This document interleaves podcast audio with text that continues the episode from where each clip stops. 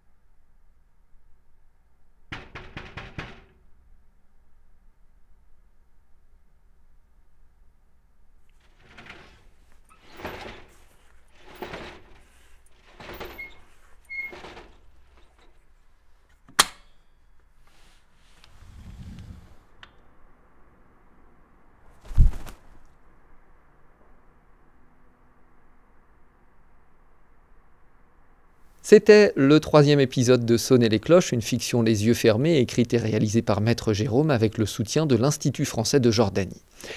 Maintenant, je vais te poser une question. Écoute bien. On entend dans ce court épisode des bruits de pas. Des bruits de pas qui font grincer un escalier ou un plancher. À ton avis, qui marche et où? Si tu as deviné, tu peux me répondre par WhatsApp en m'envoyant un message sonore, donc en parlant. Tu trouveras mon numéro sur la page de mon podcast. Si tu m'envoies un message, je l'écouterai et je te répondrai. A très bientôt pour le quatrième épisode de Sonner les cloches. D'ici là, n'oublie pas. Euh, tu fermes les yeux et tu imagines quelque chose qui est dans ton cerveau. Alors de temps en temps, ferme les yeux, imagine et rêve.